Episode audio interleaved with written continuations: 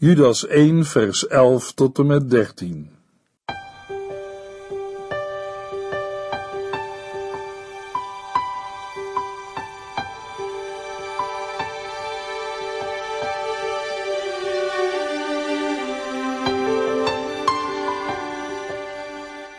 Hartelijk welkom bij De Bijbel Door. Dit is een programma van Transworld Radio. U kunt ons ook vinden op internet www.transworldradio.nl. De Bijbel Door is een radioserie die in vijf jaar tijd door de hele Bijbel gaat. Van Genesis tot Openbaring, van kaft tot kaft.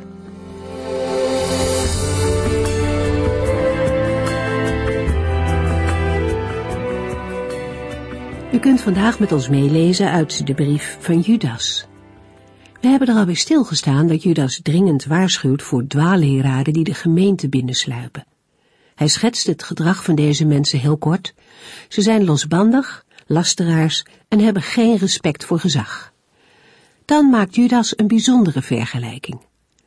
Wat een verschil met de aartsengel Michael, zegt hij en haalt dan een gebeurtenis aan uit de Joodse overlevering over de hemelvaart van Mozes. In de Bijbel lezen we alleen dat de Heere Mozes begraven heeft, maar andere bronnen zeggen dat Mozes onmiddellijk na zijn dood in Gods aanwezigheid werd gebracht. De duivel zou het lichaam toen opgeëist hebben. In Judas lezen we over strijd tussen de duivel en Michael. Het gaat echter niet om de gebeurtenis op zich, maar om de houding van deze engel die een van de voornaamste engelen is. Michael eigende zich niet het recht toe een oordeel uit te spreken over de duivel, dat liet hij over aan God.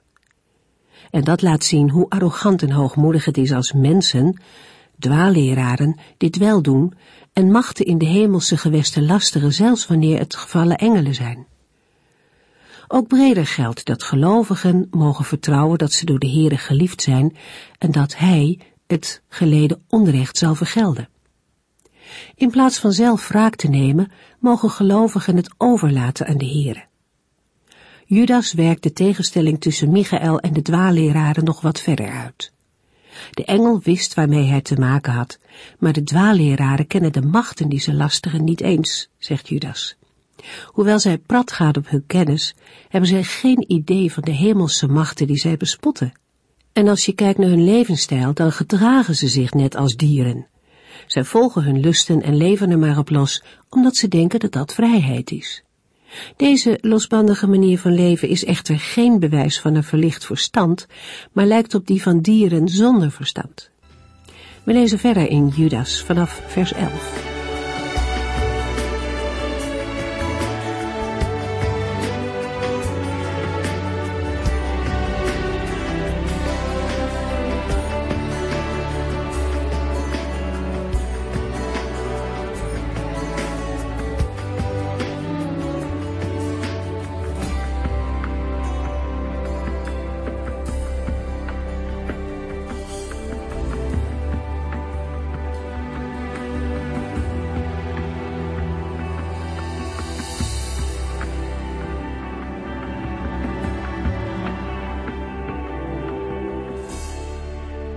De vorige uitzendingen lazen we over valse leraars die zich lieten voorstaan op geheime kennis die hun gezag gaf. Hun kennis van God was mystieke kennis, kennis voor ingewijden en had te maken met bovenmenselijke begrippen. Maar in werkelijkheid gaat het wezen van God altijd ons menselijk begrip te boven. Als de Heere zich niet aan ons mensen had bekendgemaakt, hadden wij niets van hem geweten. Maar God heeft in zijn genade besloten zich aan ons mensen bekend te maken. We lezen in Hebreeën 1, vers 1 tot en met 3a. In het verleden heeft God op vele manieren door de profeten tot onze voorouders gesproken. Maar nu, in onze tijd, heeft hij tot ons gesproken door zijn zoon, aan wie hij alles heeft gegeven en door wie hij de wereld heeft gemaakt. Gods zoon straalt van Gods heerlijkheid en uit alles wat hij is en doet blijkt dat hij in wezen God is. Hij beheerst alles met zijn machtig woord. Daarom moeten wij mensen er naar streven om alles te leren kennen wat hij heeft geopenbaard. zelfs al kunnen we de Heere nooit volledig bevatten met ons beperkte menselijke verstand. Judas waarschuwt zijn lezers, maar ook ons, voor mensen die denken alle antwoorden te kennen en alles afzwakken wat ze niet begrijpen. Om dat te illustreren geeft Judas drie voorbeelden uit het Oude Testament van mannen die deden wat ze zelf wilden en niet gehoorzaamden aan de Heere en hem vroegen, Heere, wat wilt u dat wij doen zullen? We lezen in Judas 1 vers 11, het ziet er heel slecht voor hen uit. Zij volgen het voorbeeld van Kain, die zijn broer vermoordde. Ze zijn net als Biliam, die zich voor geld overgaf aan bedrog. Zij gaan Korach achterna, die tegen God in opstand kwam en dat met de dood moest bekopen. In een vorige uitzending hebben we gelezen dat Judas al eerder drie voorbeelden heeft gegeven van afvallige groepen, namelijk opstandige Israëlieten in de woestijn, engelen die hun oorspronkelijke positie ontrouw werden en de steden Sodom en Gomorra. In vers 11 komen er nu nog drie voorbeelden bij, alleen nu van drie personen. In de vorige uitzending stonden we al stil bij het feit dat vers 11 met een wee begint. Het duidt een aanklacht of een klacht van verdriet aan. Over de afvalligen en dwaalleraars die Judas net heeft geïdentificeerd, roept hij nu een wee uit. Zij volgen het voorbeeld van Kain. Kain geloofde wel in God, maar vulde dat op zijn eigen manier in. Maar de Heere geeft geen voorschriften en instructies om er vervolgens een menselijke invulling aan te geven. Nee, de Heere geeft zijn voorschriften en instructies, opdat wij mensen hem zullen gehoorzamen. Vandaag zouden wij van Kain zeggen, hij ontkende dat hij een zondaar was, verwierp verlossing door bloed en dacht dat hij op zijn eigen manier naar God kon komen. Hoe ik dat weet? We lezen in Hebreeën 11 vers 4 over Kain, omdat Abel op God vertrouwde, had zijn offer meer waarde dan dat van Kain. Door zijn offer aan te nemen, zei God dat Abel voor hem rechtvaardig was. En hoewel hij al lang dood is, spreekt Abel nog steeds door zijn voorbeeld. Kain en Abel staan in Hebreeën als tegengestelde naast elkaar. Abel vertrouwde op God. Zijn offer werd door de Heere aangenomen en daarmee zei de Heere dat Abel voor hem rechtvaardig was en dat was Kain niet. Hij bleek een moordenaar te zijn en een egoïst. Zijn wandel en handel lieten zien dat hij niet op God vertrouwde. Kain vond dat hij wel op zijn eigen manier kon offeren tot God, zonder dat er bloed vloeide. En dat alles maakte dat Kain niet rechtvaardig was voor God. Hij is het beeld van een afvallige. Op zijn manier is hij vrij en modern en interpreteert Gods woorden anders dan ze zijn bedoeld. Maar de Heere wilde toen, en nu nog steeds niet, geen zelfgemaakte godsdienst. In Colossense 2 vers 20 tot en met 3 vers 2 lezen we, Als u nu met Christus gestorven bent, en dus dood bent voor de wereldmachten, waarom laat u zich dan toch, alsof u nog steeds in de wereld leeft, weer regels opleggen zoals, blijf af, eet dat niet en raak dat niet aan? Zulke regels zijn door mensen bedacht. In de loop der tijd veranderen die steeds weer. Die regels lijken wel heel mooi en wijs, maar het is een zelfgemaakte godsdienst. Zij vragen heel wat vroomheid, vernedering en zelfkastijding. Ze zijn waardeloos en bevredigen alleen het gevoel van eigenwaarde. Nu u met Christus bent opgestaan uit de dood, moet u zich bezighouden met hemelse zaken want Christus zit daar nu op de allerhoogste plaats aan de rechterhand van God. Richt daarom uw gedachten op de dingen van de hemel en niet op die van de aarde. Na Kain volgt het voorbeeld van Biliam.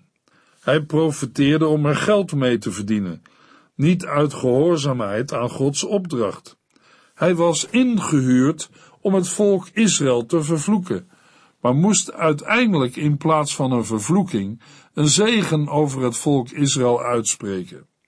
Biliam wordt in de Bijbel genoemd als aanstichter tot de afgoderij van de Israëlieten met Baal Peor, de Canaanitische god van de vruchtbaarheid, waarbij zinnelijkheid en losbandigheid een belangrijke rol speelden.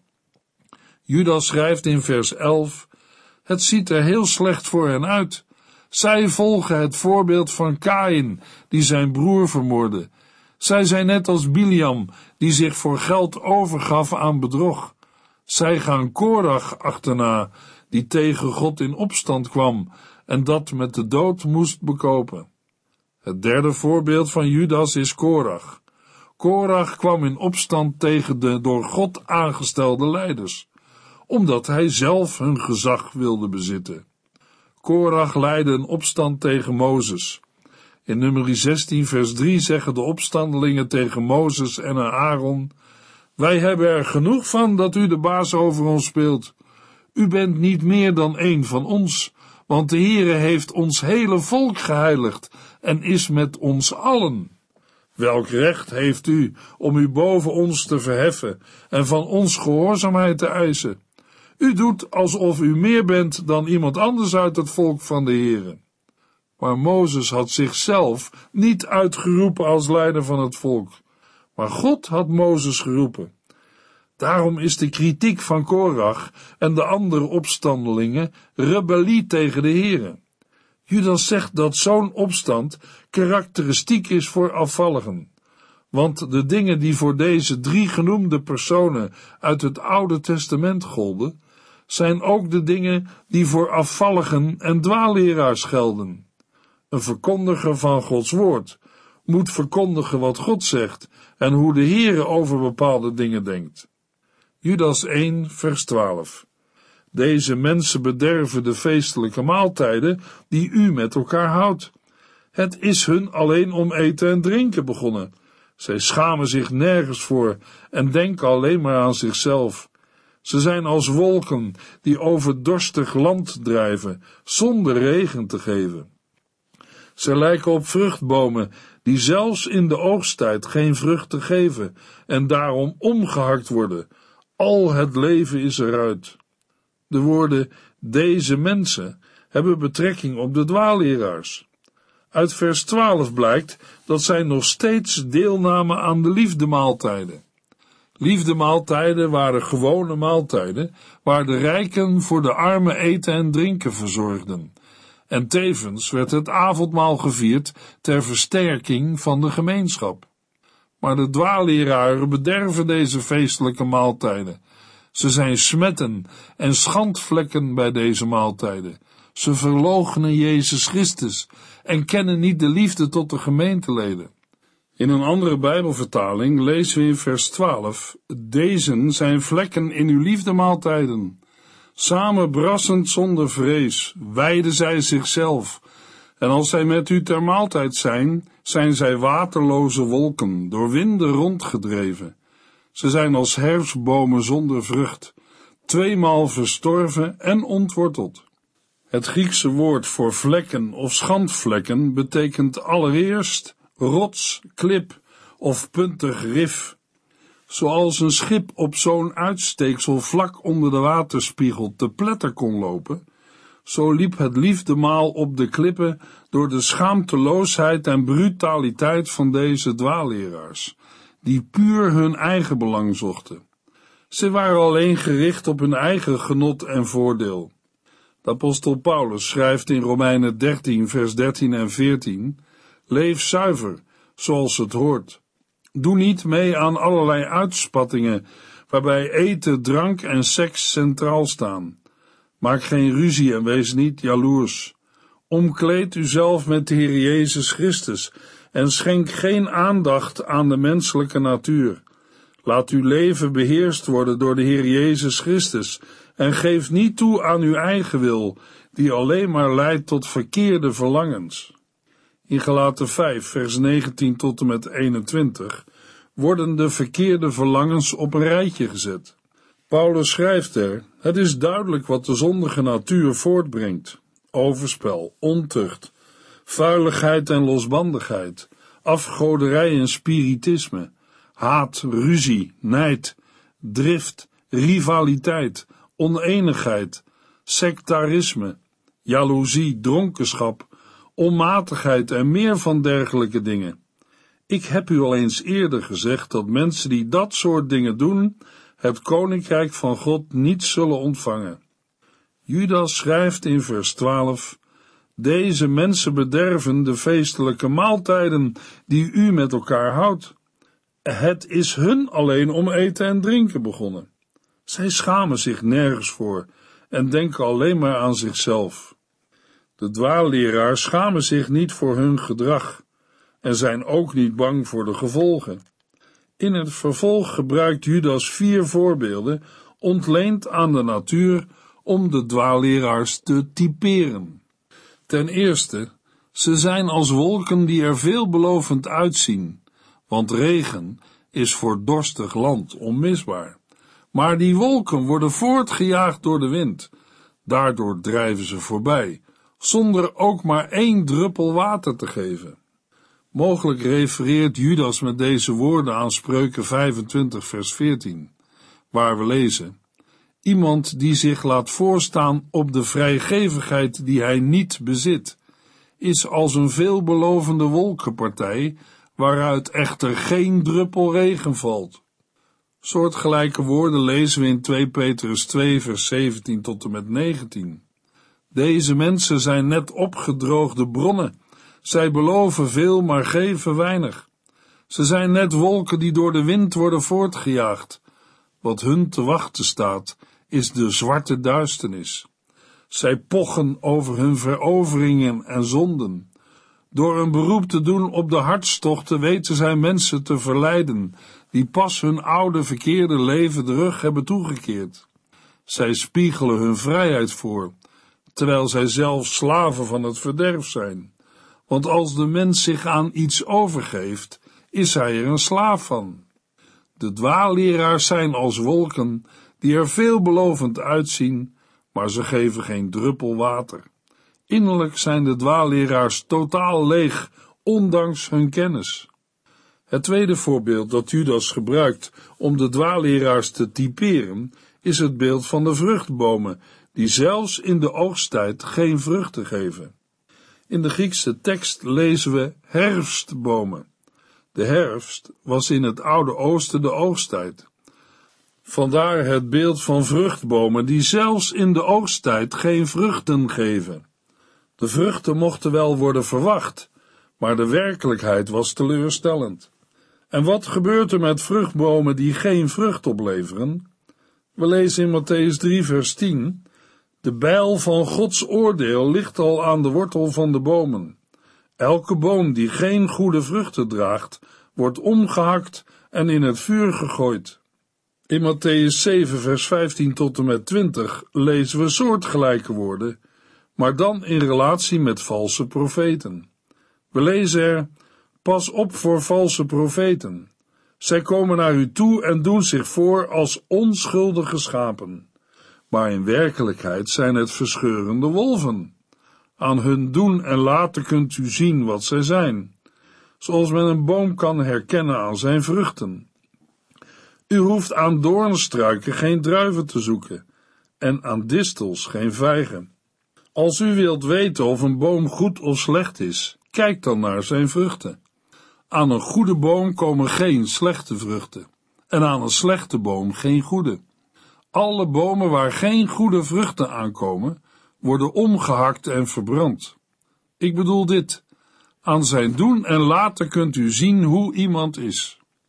In Lucas 13, vers 6 tot en met 9 vertelt de Heer Jezus een gelijkenis waarin eenzelfde voorbeeld wordt gebruikt. We lezen er, om een en ander duidelijk te maken, vertelde hij hun een gelijkenis. Iemand had een vijgenboom in zijn tuin geplant en ging regelmatig kijken of er al vijgen aankwamen. Maar nee, er was geen vijg te zien. Ten slotte zei hij tegen zijn tuinman: Hak die boom om. Ik wacht nu al drie jaar en heb nog steeds geen vijg gezien. Ik heb er genoeg van. Die boom neemt alleen maar plaats in. Wij kunnen die grond beter voor iets anders gebruiken. Laat hem nog één jaar staan, antwoordde de tuinman. Ik zal hem extra goed verzorgen en mest geven. Stel u voor dat er volgend jaar vijgen aankomen. Als het niet helpt, moeten we hem inderdaad omhakken. Judas schrijft in vers 12 over de dwaalleraars. Zij lijken op vruchtbomen die zelfs in de oogsttijd geen vruchten geven en daarom omgehakt worden. Al het leven is eruit.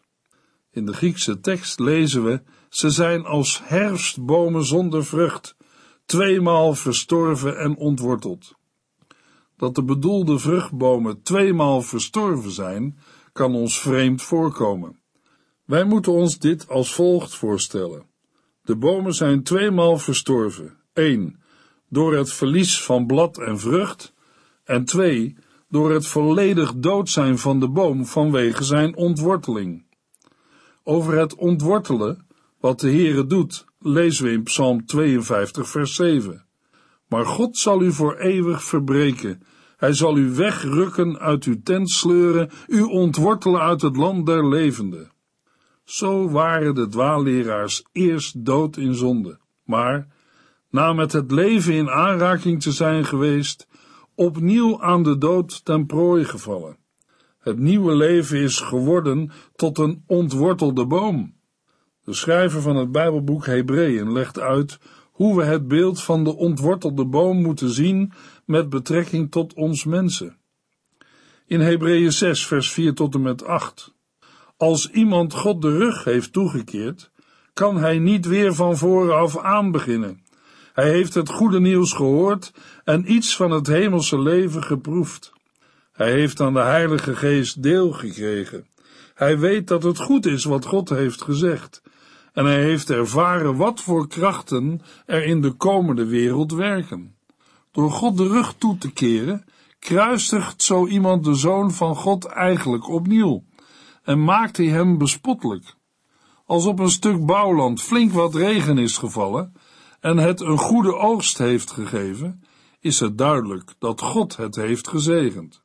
Maar als er niets anders dan dorens en distels opkomen, is het land niets waard. Het zal worden afgekeurd en afgebrand. In Hebreeën 10 lezen we daarop een verdere aanvulling. We lezen in Hebreeën 10 vers 26 tot en met 31.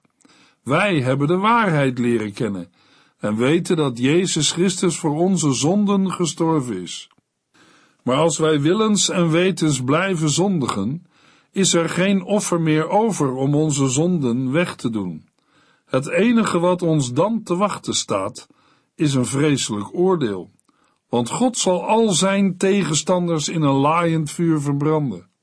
Vroeger werd iemand die zich niets van de wet van Mozes aantrok, zonder medelijden gedood als twee of drie mensen tegen hem getuigden. Wel, hoeveel zwaarder zal dan de straf zijn voor mensen die de Zoon van God hebben vertrapt, die voorbij gingen aan de heiligheid van zijn bloed, waarmee Gods verbond is bezegeld en waardoor zij voor God waren afgezonderd, en die de Heilige Geest die hun genade heeft gegeven, hebben beledigd. Wij weten dat God gezegd heeft, ik zal wraak nemen, ik zal het kwaad vergelden. En hij heeft ook gezegd, ik zal recht spreken over mijn volk. Het is verschrikkelijk om in de handen te vallen van de levende God. Ten slotte een paar versen uit 2 Petrus 2, vers 20 tot en met 22. Als iemand, door de Heere en Redder Jezus Christus te aanvaarden, aan de verkeerde levenswijze van de wereld is ontsnapt, maar er zich later weer door laat inpalmen en overmeesteren, is hij er slechter aan toe dan ooit tevoren. Het zou beter zijn geweest als hij nooit had geweten hoe hij rechtvaardig moest leven. Maar nu hij het heilige gebod kent en er niets meer van wil weten, geldt voor hem dit oude spreekwoord. Een hond keert terug naar zijn eigen braaksel en ook een gewassen varken wentelt zich toch weer in de modder. De gelezen Bijbelgedeelten geven het tegengestelde aan van het nieuwe leven in Christus.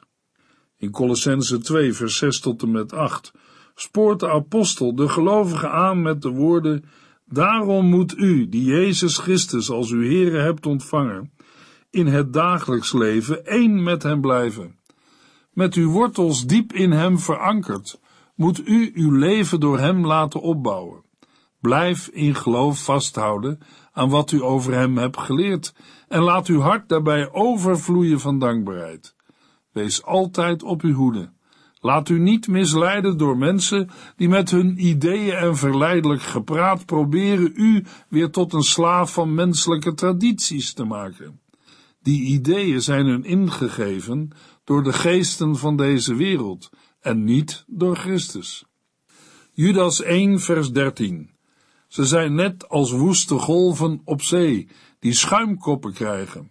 Ze laten zich zo door hun schandalige begeerte opzwepen, dat er allerlei vuiligheid naar boven komt. Dwaalsterren zijn het, die hun einde zullen vinden in de eeuwige duisternis. Ook het derde beeld is ontleend aan de natuur. Door het aanhalen van een enkel woord uit het Oude Testament geeft Judas een troostvolle boodschap door aan hen die op de Here vertrouwen, namelijk Jesaja 57 vers 14 tot en met 21. Daarmee veronderstelt Judas bij zijn lezers een grondige kennis van het Oude Testament. De modder en het vuil van Jesaja 57 vers 20 worden door Judas ingevuld met de eigen schandalige begeerten van de dwaalleraars. De branding, altijd rusteloos en in beweging, die zich krachtig laat horen, brengt tenslotte alleen schuim en afval op het strand. Een beeld van het schaamteloze karakter en schandelijke gedrag van de dwaalleraars. Aan het slot van vers 13 vinden we een vierde beeld van de dwalende sterren. Het beeld geeft aan dat ze steeds van positie veranderen. Op dwaalsterren kan een mens zich niet oriënteren, dan verdwaal je. Tegenover deze dwalende sterren staan de lichtende sterren uit Filippenzen 2 vers 15 en 16a, waar Paulus aan de gelovigen schrijft, want in deze wereld bent u als sterren die het licht van God uitstralen, en die de mensen het woord voorhouden dat het leven geeft. Maar voor dwaalsterren geldt, zij zullen hun einde vinden in de eeuwige duisternis. En de vorm van het werkwoord geeft aan dat Gods oordeel over hen onontkoombaar en definitief is. In de volgende uitzending lezen we verder in Judas 1, vers 13 tot en met 16.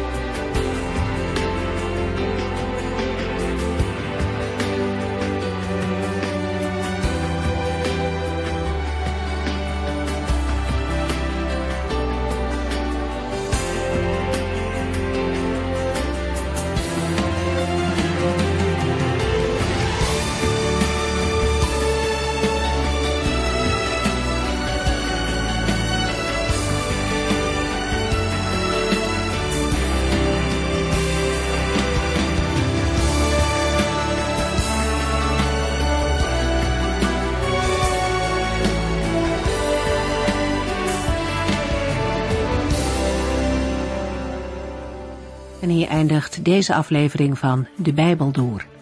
Een serie programma's van Transworld Radio. Wilt u ons iets vragen of meer weten? Dan kunt u altijd contact met ons opnemen. Bellen kan overdag met 0342 478432. Per post Transworld Radio. Postbus 371. Postcode 3770. Anton Johannes in Barneveld. En e-mailen kan ook. De Bijbel door at transworldradio.nl En natuurlijk ook via onze website transworldradio.nl Dit programma werd gepresenteerd door Cor Weda en Ike André. En namens iedereen die er nog meer aan meegewerkt heeft, graag tot de volgende keer.